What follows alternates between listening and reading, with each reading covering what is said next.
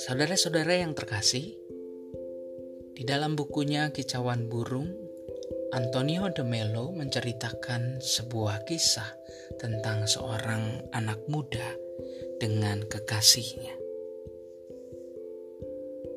Pemuda yang sedang kasmaran ini pergi mengunjungi kekasihnya, lalu mengetuk pintu kekasihnya. Siapa? Ini aku. Namun secara mengejutkan kekasihnya mengatakan, Pergilah, rumah ini tidak akan muat untuk kamu dan aku. Pemuda ini menarik diri dan merenungi kata-kata kekasihnya selama bertahun-tahun. Dan pada akhirnya ia kembali dan mengetuk lagi.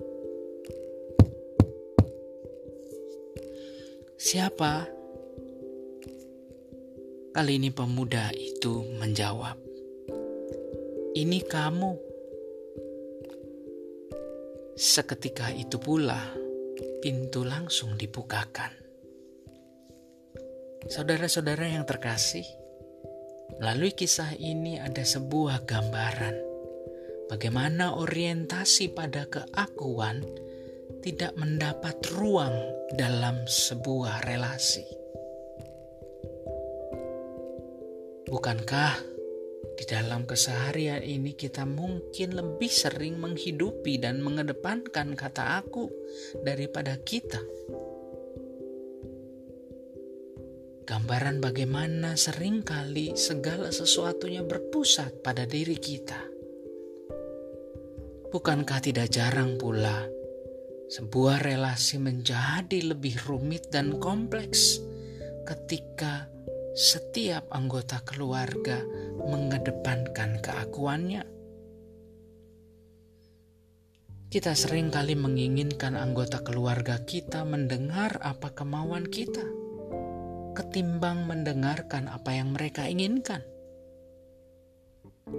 Kita juga memaksakan kehendak diri pada sesama kita dibandingkan memberi ruang pada orang lain. Bahkan yang ironisnya, relasi yang kita bangun dengan Tuhan pun demikian. Kita menghadap Tuhan dengan segala keakuan kita, dibandingkan membiarkan Tuhan berbicara pada kita, membiarkan Tuhan mengisi ruang hati kita Yesus pernah berkata di dalam Injil menurut Lukas, pasal yang ke-9 ayat yang ke-23. Ia berkata demikian. Setiap orang yang mau mengikut aku, ia harus menyangkal dirinya, memikul salibnya setiap hari, dan mengikut aku. Saudara-saudara yang terkasih, Yesus mengajarkan bahwa menyangkal diri justru menjadi bagian dalam hal mengikut Dia. Dengan mematikan diri sendiri, kita berlatih menjadi pengikut Tuhan yang benar, jauh dari mementingkan diri sendiri,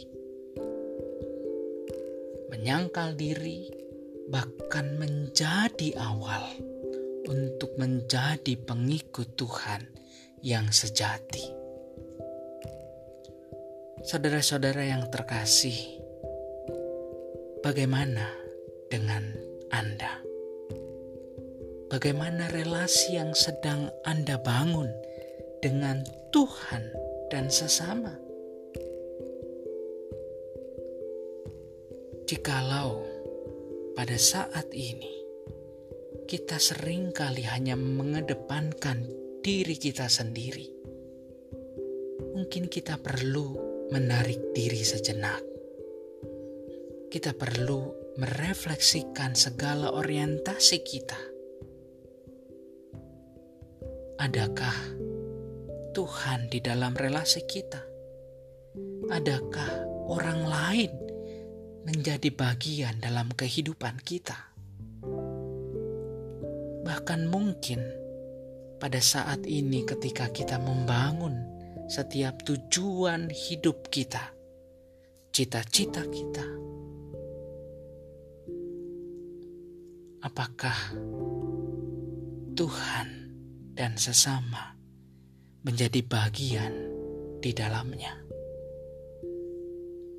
Jangan biarkan orientasi pada keakuan itu justru menjauhkan kita dari misi Allah. Bukankah kita adalah pengikut Tuhan? Mari belajar untuk menyangkal diri kita sendiri, memberikan ruang pada karya Allah melalui orang lain, membuka diri pada yang lain di dalam diri kita. Mari berdoa. Ya Tuhan, Ajari kami untuk membangun relasi dengan benar. Ajari kami untuk menyangkal diri kami dan mengedepankan kehendak-Mu selalu. Ya Tuhan, ajari kami untuk memahami Tuhan dan juga sesama kami. berikan kami hati yang merasakan penderitaan orang lain. Berikan kami telinga untuk mendengarkan keluh kesah sesama kami. Berikan kami tangan untuk menjangkau orang lain. Demi Kristus, kami berdoa. Amin.